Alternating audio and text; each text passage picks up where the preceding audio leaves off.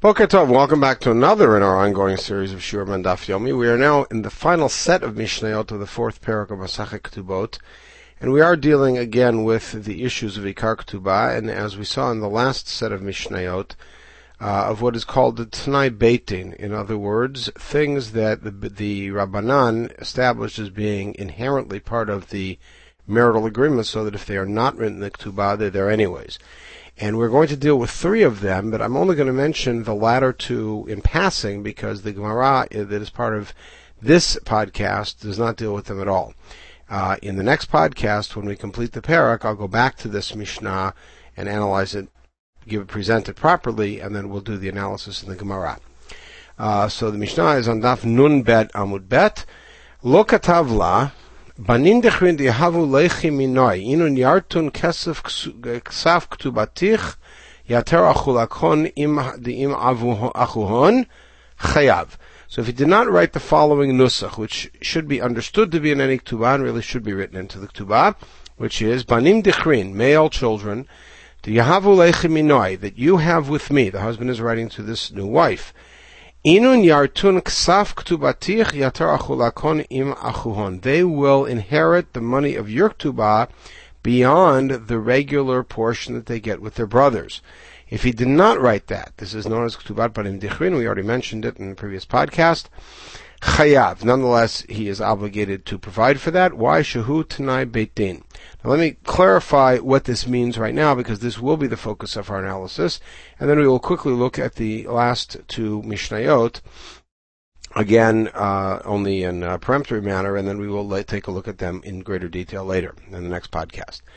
Uh, the issue is as follows. A, uh, when a man dies, all of his property gets divided up among his children. If he has sons, so the sons inherit all of the property, and as we've already been seeing in previous podcasts and the previous parts of this parak, uh, as far as how the money is distributed among the women, among the, uh, for the almanah, for the daughters, if there are, if there is a large estate, a small estate, mekarkin, metalton, et cetera, we've been dealing with those details.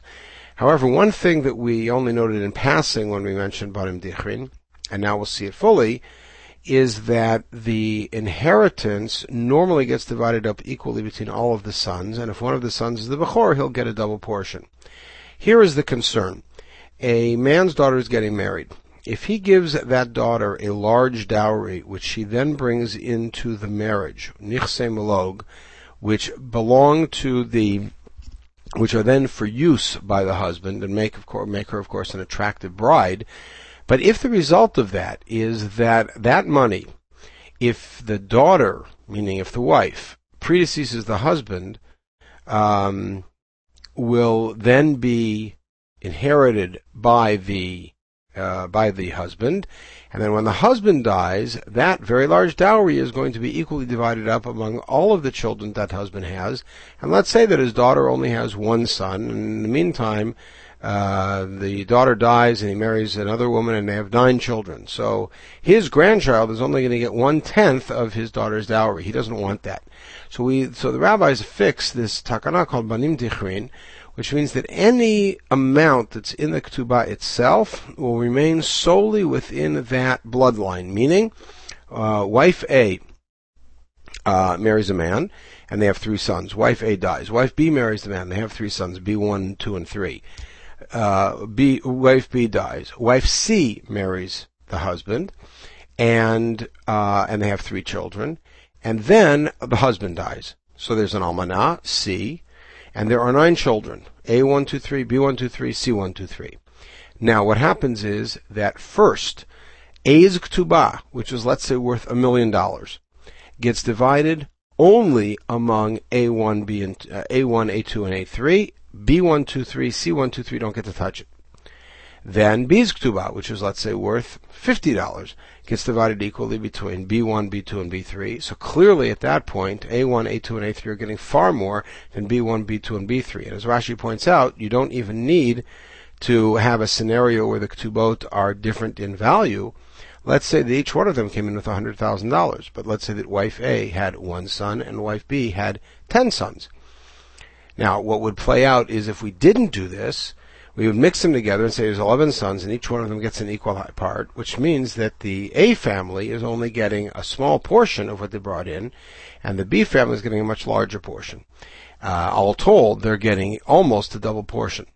So therefore, they made a takana, ktubat banim dichrin, which means that ktubah of wife A goes only to sons A, one and two and three, ktubah of wife B, her dowry, and nichsim alo, go to sons B, one, two, and three, and divided among them.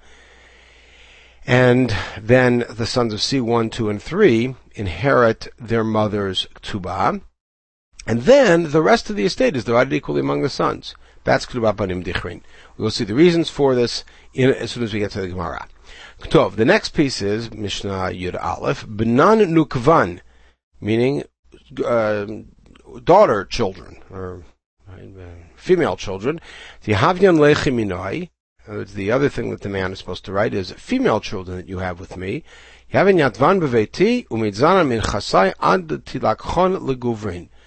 will stay in my house, and they will be fed from my estate until they are taken by men in marriage. If he doesn't write that, chayav shu T'nai Beit Din. Now this does not favor one family over the other. This just ensures that if the husband dies and they have daughters together, and uh, those daughters are not yet married, that the daughters will be able to live off the estate until such time comes that they get married. The last one is at tehei yatva beveti umitzana min chasai kol yimei megor almanutiach almanutich beveti chayav, that you as a widow will stay in my house and be fed by from my estate as long as you are an almanah, a widow. Uh, it, you're chayav shu T'nai Beit Din. Again, if you didn't write that, it's included because it is T'nai Beit Din. So if the uh, orphans come, the heirs come and say, our father never agreed to let this woman live in the house after he died, Beit Din says, yes, he did, because it's T'nai Beit Din. Now, kacha yu Anshei Yerushalayim kotvin. Shegalil kotvin kan Anshei Yerushalayim. So in Yerushalayim, this is what they used to write. And in the Galil, they wrote the same way. But Anshei Yehuda, the rest of the southern district, used to write as follows. They put the Q stick in the hand of the Yorshim. And they said, and the way that they wrote it was, as soon as the heirs want to pay off your ktubah, which means that in Yerushalayim and the Galil, it, the control was in the hands of the widow. And she could stay as long as she wanted to. If at some point she wanted to cash out, get her ktubah and leave, she could do so. In Yehuda, the the uh, drivers were the Yorshim, where they could at any point say, we're willing to pay off your ktubah, here it is, and leave, and she would have to leave. All right, now, let's take a look again. We're not going to spend any time today on Ktuvat Bonan Nukvan or on Armala, Armalta, but rather on Bonan Banim Dichrin. So why is there such a takana? So that a man should write a nice-sized dowry for his daughter. Let's take a look at this. The Gemara asks, is there such a thing? The Torah said that a son inherits and a daughter doesn't inherit. In other words, take a look at Pasuk number one. That the Torah says in the Parsha of Nachalot, brought as a sort of in response to the challenge of, uh, of Bnot Zelphad, that a son inherits and a daughter doesn't inherit. Meaning that this money that the father is signing over as a dowry to his daughter is, is money that he's effectively taking out of the estate. And now the Rabbanan, by having Ktubat Banim Dichrin, are encouraging the man to write a larger dowry and saying, don't worry about it, it will stay with your grandchildren because of Ktubat Banim Dichrin. So now, since when do you have something that Mida Oraita, the Torah says that only the sons inherit, and the Rabbanan come along and make a takana that the daughter should inherit also? So the answer the Gemara gives is quite interesting. Hanami d'oraita. In other words, the notion that a man should provide for his daughter in such a way is also d'oraita. Now, d'oraita here is being used in a somewhat flexible manner because the proof text is not from the Torah, but I'll explain after reading the text what, why it's called d'oraita. Dichtiv, now, a little bit of historic context. Uh, it, uh, after the, um, the exile of Yehoiachin in five ninety-seven B C E, most of the prophets who were in Tzidkiyahu, the puppet king's court, puppet king of Judea, uh, in his court, were advising him and advising all the people that very soon Egypt is going to rise up, is going to assist Jerusalem, is going to defeat Babylonia, and is going to allow all the captives to come back.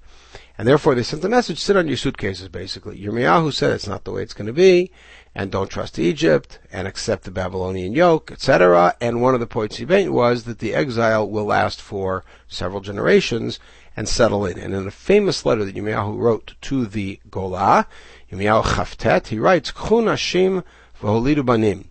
Go get married in Bavel. In other words, settle down. Get married, have sons, uvanot, and daughters, uk'hu livnechem nashim, and take wives for your sons, v'et bnotechem tenu la'anashim, and give your daughters to men. Now, that's his advice. It basically, the bottom line is to say, settle in, and you're going to have several generations there, but be aware that you're going to come back. Now, bishlema banim biyadei kaima. I understand how he says, take women for your sons. That's up to him to do, because he can make sure that um, that his sons has, have a nice ketubah, and uh, he'll go find a nice wife for his son. But since when does he have the wherewithal to to get somebody else to marry his daughter? The answer is Hakamash Balan, the Nilbishav, Nichsav, and Netav Lamidi. So that teaches you that he should dress her up nicely and give her nice garments and give her something, uh, some other monies. Kechadakafzi Allah, so that people will be very interested in marrying her, Va'atunasvila, and then they'll come and marry her. So in other words, when Yirmiyahu gives advice that a man should, uh, that the men should marry off their sons and marry off their daughters, so marrying off the daughters is something that's not in your control. What does it mean? It means give all of this extra help to your daughter, this financial help to your daughter, so that she'll be able to be married. And here they see an allusion to the notion of Nedunya. Now when the Gemara says that this is D'oraita, one could say, well, it's not D'oraita, it's Yirmiyahu. But D'oraita here does not mean it's a mitzvah D'oraita. We see many, many examples of this, but rather we mean that it was a known concept and a known principle at the time of the Torah that the that they're simply in the context of uh, of a normal communication, it's being referred to as a known entity. Uh, you know, you, you take uh, wives for your sons, you take uh, husbands for your daughters. And of course we all know what that means, which means at the time of the Torah, because this seems to be not, not something new, but at the time of the Torah and the time of the Nevi'im, this was something that was a common practice. Um, one could almost argue that even the approaches that say that Ketubah is D'oraita, as we saw in the first parak, are relying on very much the same notion, because when the Torah says Kemohar HaBetulot, which is the source text for that, in the case of Mefateh, the Torah is effectively saying, yeah, well, we all know what we give. We all know that, that there is such a thing as a payment to the family if a man marries a Betulah, so that's what you pay here. So in other words, it's relying not on diktat, but rather on common custom. Okay. In any case, Viad Kama, so the question is, how much, what's the max you should give your daughter? Uh, as far as, uh, Nedunya, and by Varabah, Damar Tavayod, Ad Li'isur Nichsei. One tenth of your, of your estate, of your property. Ve'ema, no, so now we're going to propose several challenges to the way Banim Dichrin works. Ve'ema da'avli wrote, da'ba'aloli wrote. So why don't we say that the, that the Banim Dichrin should only inherit the dowry? In other words, that which was given by the father, but not that which is given by the husband. In other words, we know that the, the that the sons, the Banim Dichrin, are going to inherit their mother's ketubah, which includes, it includes the nechsei malog and all of the dowry, and it also includes the hundred or two hundred that the mother's ketubah, which is given by the by the husband, not by the father, has also the tosefet that the husband adds in. Now, based on the reasoning that you just made, which is that it's all there to get the father to provide for his daughter, because so that he shouldn't be worried that it's going to go to the other sons, so it should be that the only part that the sons inherit independently of the entire pool of, of inheritance should be that which the father gave, and not that the husband gave. So im kein avnami mimna v'lo chatav. So if that happens, the father is going to refuse to write, because he's going to basically say, the husband's not providing anything special protection for my daughter, I'm not going to provide anything special for him, because the dowry really is going to go to him first. So the only way to keep the father as an interested party is to have him say, you know what, all of the ketubah, meaning what the husband wrote, and because my daughter is so special, he wrote a nice ketubah and a big tosefet, and also the nice dowry that I wrote, that's all going to go to my grandchildren, and therefore I'll be comfortable writing such an amount. Good. So now let's put a nice twist on this. Let's say that the only time that Banim Dichrin applies is when the father actually does write a nice dowry, but let's say if he doesn't, it shouldn't apply. So the answer is quite simple, lo plug ramanan. When you make a law like this, you don't start distinguishing, because by the way, it's not a question of distinguishing between when he did give a dowry and didn't give a dowry. It's a question of how much of a dowry, was it a big dowry? So we, lo plug, we say that's the rule of Ketubah. Now, bat ben abanim nami terut. So now what you should have is that if the the wife that we're talking about only has daughters, or a daughter, she should also have the Ketubah, because the same concern applies. Because after all, the guy has six sons, son A one two three and son B one two three, and then he marries wife C, and wife C gives him a daughter. So now, the same concern should apply, that father will not write a nice dowry for his daughter, who becomes wife C, if he knows that eh, if she only has a daughter, she's not going to get anything of that, so we should make Ketubah Banim Dichrin, counter to the language, really apply to daughters also. So the answer is, when the Rabbanan formulated the din of Ketubah Banim Dichrin, they formulated it to be like a din of Nachalah. And Nachalah, of course, only goes to the sons and not to the daughters. So the next question is, bat ben abanot terot. So at least make Ketubah Banim Dichrin have a female parallel, which is if they're all girls, and you're going to make it like Nachalah. After all, how does Nachalah work? If they're all girls, they divide the Nachalah equally. If there's a girl among boys, so the girl gets nothing as far as Nachalah goes. So then we should have it be that if if wife A gives him daughter A one and two and three, and wife B gives him daughter one B and th- B one two and three, then if wife C comes in and she gives him a daughter, that daughter should get sole possession of the Ketubah of the mother, as if they were all sons, the way it would play out. The answer is lo plug Rabbanan. The Rabbanan simply made a rule, and it works as as a standard case of Nachalah, but they also put it only within the context of Ketubah Banim Dichrin. Now, V'tin Gvi Mimotaltali, we already saw that Ketubah Banim Dichrin is only taken from Karka. That was the context in which we first saw it. So why doesn't she collect from Metaltali? And the answer is Ketubah Shavu Rabbanan. So really, Ketubah Banim Dichrin is made with a bit of tension. It's sort of like Nachalah, but then again, Nachalah does involve metaltalim. If a parent has lots of liquid assets, they do come, or lots of chattel, they do come in inheritance to the children. So it's also kind of like Ketubah. Ketubah is, of course, only collected from Karka. All right, so that fine balance was put into this takana. Now, titruf mimishabdi, so if it's like a Ketubah, and it's the last question in this series, if it's like a Ketubah, then she should collect from mishuabadim. In other words, or the kids should collect from Mishuabadim. In other words, the wife married the guy today. A month from now, the guy um, um, the guy sells some of the property. Um, when when the fellow uh, dies, her kids should be able to come and say, you know what, we're going to go collect some of that property as part of Ketubah Banim Dichrin, and we say, and we know that you can't do that. The answer is Yartun Tnan. How does the Mishnah present it? It says that, that Banim Dichrin Yartun, they will inherit, not claim. In other words, it all is as a halacha of inheritance. So what we have is it's an inheritance, so it has the stringencies or the limitations of inheritance, which is that a girl can't get it if there are boys there, and that it's only stuff that was in the father's possession when he died, not stuff that had been sold in the meantime. There's no prior claim to it. There's no lien on it. On the other hand, it does not have the plus of inheritance in that it does not extend to metaltalin. And it also does not extend to a case where this wife had only daughters and everybody else only had daughters, and that those daughters get in isolation. So it really has only the the overlap areas where both Yerusha and Ketubah uh, come together, which is Karka that is available and only ba- Ben Ben Abanim. Then you have Ketubah Banim Dichrin. Okay, so the last possibility raised is Ve'ema afagav deleika motar dinar. This takes us to a Mishnah and a few prakim about what happens when there are several Ketubot and uh, and a man dies and he's got several um, several um, Uh, almanot, he's married to several women and he dies, and several almanot come and claim. So one of the issues that's played with there is motar dinar. There has to be at least one dinar in order to call it the payment of a ketubah. So why don't we claim that ketubah banim dichrin should happen even if, as a result of dividing the property that way, all the children of A are going to get the million dollars that A's ketubah was, and all the children of B are going to get the five million dollars that B's ketubah was, et cetera. And at the end, there's zero left in the estate, and we we evidently assume already correctly that we will not operate, but we will not put into place ketubah banim dichrin if that's the case. The answer is, welcome to Kamiyakra Nachla D'Oraita L'Tekinu Rabbanan. The Rabbanan did not establish Ktubat Banim Dichrin if the result of that will be that it will uproot the the Nachla D'Oraita. The Nachla D'Oraita is that everything a man owns should go to his children. If the result of pre-dividing it based on takana D'Rabbanan is there's nothing left to give, then in re, in effect you're going to be er- erasing the the very existence of a Nachla D'Oraita. The Rabbanan didn't have that in mind. Good. Now here's a story. Rav Papa Yasik Le Lebre Be Amasurah. So Rav Papa was getting his son ready to get married at the house of Amasurah, who, by the way, was Rav Papa's father-in-law.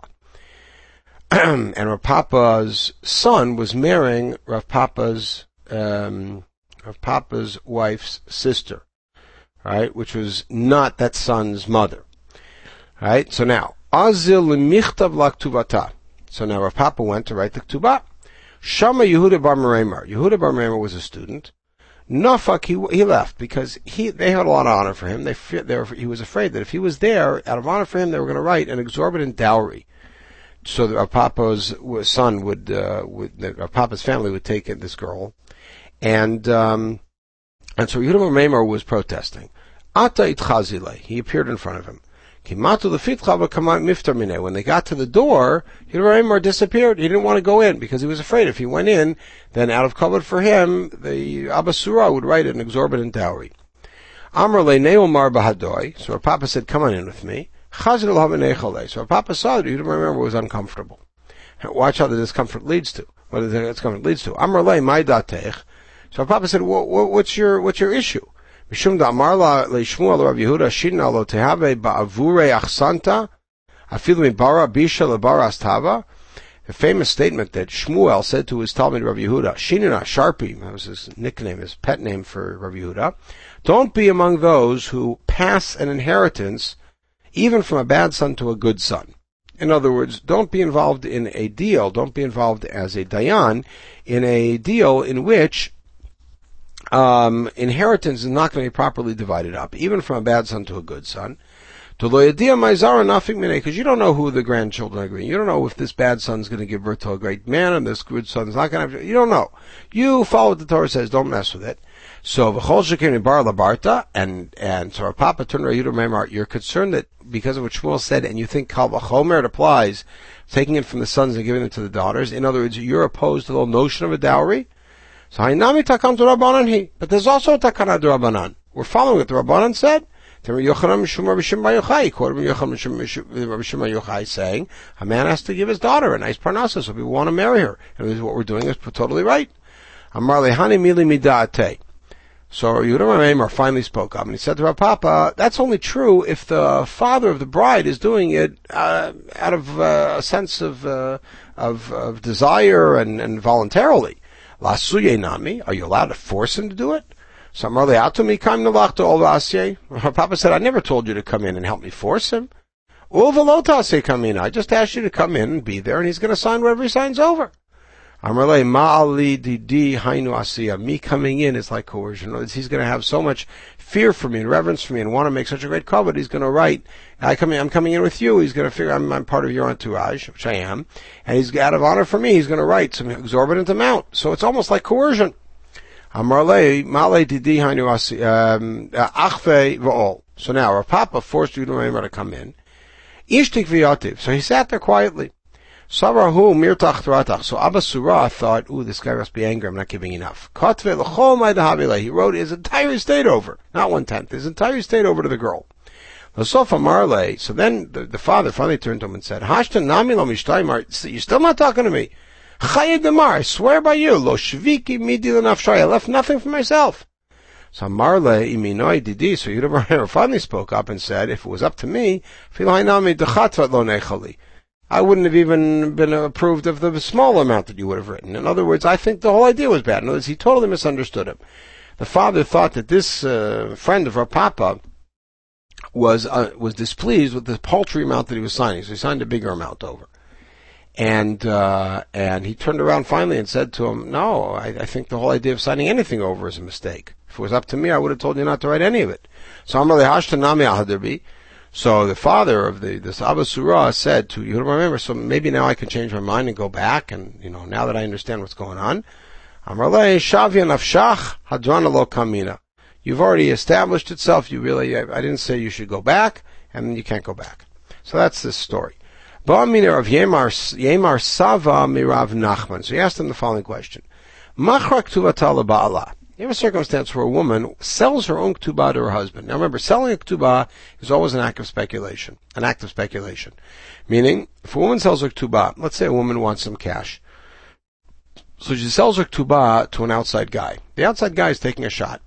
If the woman dies before the husband does, then the husband simply collects the the, the nedunya. It's his. The fellow has lost it all, and he's not going to get a ktubah.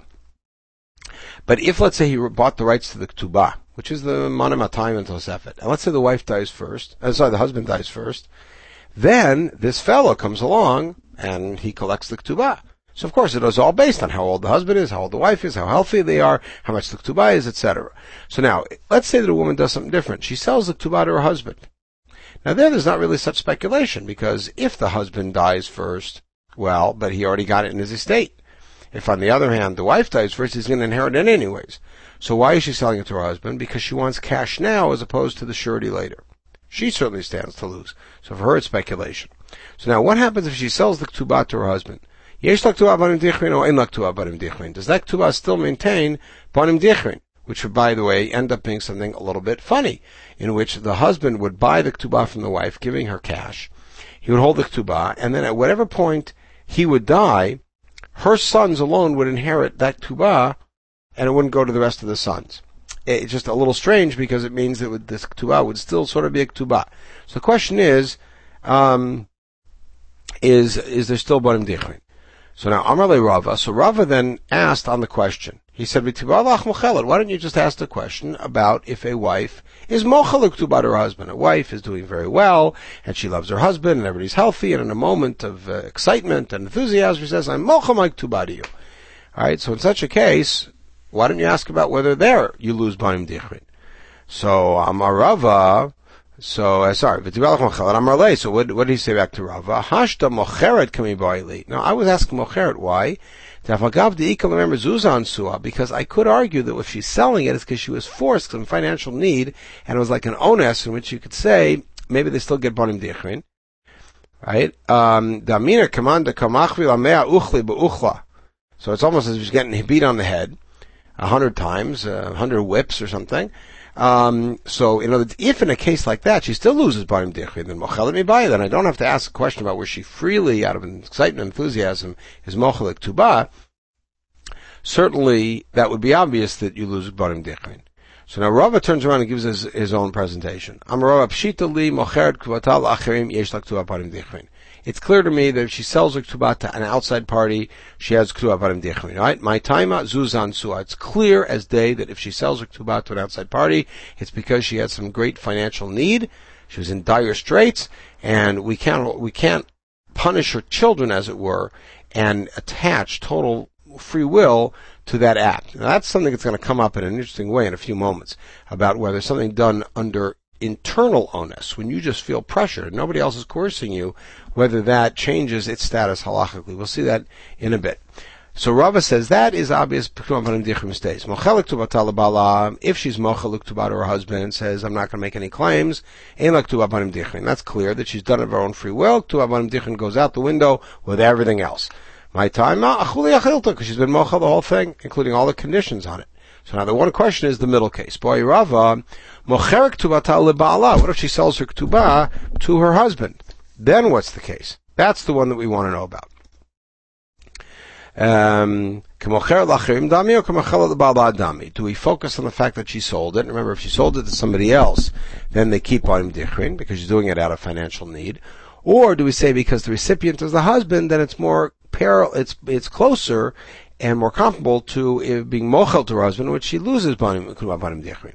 But to the baya hada pashta, after Rava asked, he answered, mocherek tubatala ba'ala, tubala ba'ala, k'mocheret lachim dami. If she sells it to her husband, she saw it's like selling it to another person. She keeps banim dichrin. Good, and that's the whole notion behind that is that when you have even internal coercion, internal pressure to sell because of a need for money, then you don't lose banim dichrin. Now, meiti ravidi baravin. Watch this. He's quoted from the Mishnah in Yevamot. And if you recall, when we started studying Yevamot, We saw the second half of Yevamot went in and out of the case of the woman whose husband disappears, and reports come back that he's dead, and one witness comes back and says he's dead, and she marries, and after she marries he shows up, and so she now cannot be married to either one, and there's a whole long list that she doesn't get mazonot as then, she doesn't blaot from either one, she doesn't get ketubah from either one, and if she dies, neither one of them is yoresher. That's what the Mishnah said. So now, Meta in Yorshin Shozeh in Yorshin Shozeh Yorshin Ktubata. Neither of the Yorshim of the first husband or the second husband are Yoresh or Ktubah. Ravinan Ba, and on that Mishnah we discussed, we said this in Yevamot, Ktubata my Ba Yavidata. You just got through saying she doesn't have a Ktubah, does not have a Ktubah. What's, what is there to inherit in a Ktubah that doesn't exist? After all, she loses any claim of Ktubah and any existence of Ktubah when the second husband shows up, and she loses it from both. Rav Papa ktubat banim dichrin. So Rav Papa said, you know what the ktubah mentioned there is banim dichrin, which means that even that because she went ahead and married inappropriately, because she wasn't, she hadn't obviously fully clarified that her husband was dead, and then when the husband shows up, there's no more banim dichrin, which proves that even though you do something out of ones, uh, nonetheless ktubah banim dichrin is lost. Why don't we just say she was nanas because of her own desire, her husband's dead, and she wants to remarry? That's an internal pressure. So the answer is, Hatam Kanasu to Kansurabbanan. So Rava answers very simply, is that in the case of uh, the woman who marries, and we see several examples of this, where the woman who marries, uh, when only one witness has come forward and said that the husband died, and she didn't do a proper investigation, she goes ahead and marries, and turns out the husband's alive, she loses all sorts of things that are beyond what you would normally lose because the knas. As a matter of fact, the Gemara says the reason that we are lenient about the level of testimony, the threshold for testimony to allow her to marry, is because we're so stringent at the end of the road if it turns out to be false. And therefore, she will be very careful to check um, uh, because uh, she knows what the consequences will be if she's wrong. Good. Yativ Ravin Bar Chanina Kamed Rav Chisda. So he was sitting in front of Rav Chisda. Yativ Kamar Mishmei de Rabbi Elazar. He quoted Rabbi Elazar saying, Mochel Ktubata leBaala in la Mezonot. Separate halacha. If a woman is Mochel Ktubah, like the case we had before, like uh, the way I described it before, she loses any claim of Mezonot. The husband doesn't have to feed her. Amrale Ilav de Kamar de Mishmei de Gavar Rabba. So Rav Chisda turned around to this Talmid and said, if you did not say this in the name of a great man, in other Rabbi, in other words, Rabbi Elazar, Havi Aminalach, I would have said back to you, if you know, have said it on your own, I would have said, Meshiv Ra'ah Tachat Tovah, Lo Tamush Ra'ah Mibeito, a man who repays good with evil, evil will never leave his house. In other words, here, she was Mochel Ktubah, and the husband turns around and says, thank you very much, now go feed yourself. This is a bad guy, but Rabbi Elazar said it. Amar Rechia, Tanina Ishto Arusa, uh, sorry, um, Ayativ Rabbi Nachman Ve'ulav Avim Bar Papi. Right, they were sitting together. V'yati Rav Chia bar Ami Gabayu. So he was their teacher. He was sitting. I'm sorry, he was a student. He was sitting with them. Atau Gavra deshchiva arusato. A man came whose fiancée had died. Amrilei, and so these students said to him, Zil kvar ohav laktubata. Either you take care of the burial, or you give the family the money of the ktubah and let them take care of it. Because after all, ktubah is keneged. Sorry, kvura is keneged ktubah. Amar lehu Rabbi Chia. So Rav Chia turned around to them and said, Tanina, we have a Mishnah that's a brighter that says, Ishtar Rusa lo onen velo mitamila. If your wife, if your fiancé dies, you are not an onen, which means you can eat kodshim that day, there's no avelut, velo mitamila. And if you're a kohen, you don't go to the funeral. V'chen hi lo onen velo mitamila. And she also, if a woman is uh, affianced and her fiancé dies, she does not have to go to the funeral. She may, because there's no such thing of uh, tumah by uh, how do you call it by by by nashim. They can go to the to a funeral, but she doesn't have to, and she's not her own enet. She can eat kodshim. Meita eno yorsha. If she dies, her his fiancé, he does not inherit her. But may too, if he dies, govek govak tuvata. She collects the ktubah. Right? We we talked about whether she gets one hundred and two hundred, or she gets the whole thing. That's the machloket coming up in uh, in a couple shiurim at the beginning of the fifth parak. Tama de Meitu. The only reason that there's a ktubah here is because he died. Ha meitahi, but if she dies, ain't no ktubah. There is no ktubah there. So she has no claim of ktubah that the, that the, uh, husband now has to say, oh, in place of the ktubah, I'm going to bury her. He's no chiyuv, chiyuv to bury or to pay a ktubah. So he was saying to them, your, your, uh, alternatives that you're giving him are incorrect. He does not have to pay her ktubah. He does not have to bury her. my time. And what's the reason that there is no Ketubah? Because I cannot apply this notion. What's the normal reading right with an almanah? That when the man dies, uh, it says that she will be, uh, when she goes and marries another man, you will get the Ketubah. That doesn't apply here. She pre, she predeceased him. Alright, so if an Arusa dies, Ein La Ketubah. Right? So Ravin came and he quoted Rish Lakish from Eretz Yisrael to ba- he came to Bavel and he said, you know what Rish Lakish said? An Arusa Shemeta Ein La Ketubah, as if this was big news. Amr Abayo Zilu Amrulei. Abayo said, go back to Eretz Yisrael and tell them, Shkila Tivutech Shad Yachizri. Go take all your great stuff and throw it on the fl- on the plants. In other words, you're not telling us anything new. We already had Rav Shai explaining what it was about, and uh, in in the story, uh, in the in the after the math of this, telling the story about these three students, uh, he already explained it in Bavel, and so now we understand. So as you can see on the daf, we are now going to be picking up with the case of Bnon Nukvan, uh, which is Mishnayot. And we will follow that up with um, with analyzing the issue of the Almanah, which is on Daf Nun Dalet Amud Aleph, and then on Daf Nun Dalet Amud Bet, we will finish the parak. Yetz Hashem in the next podcast. Everyone should have a wonderful day.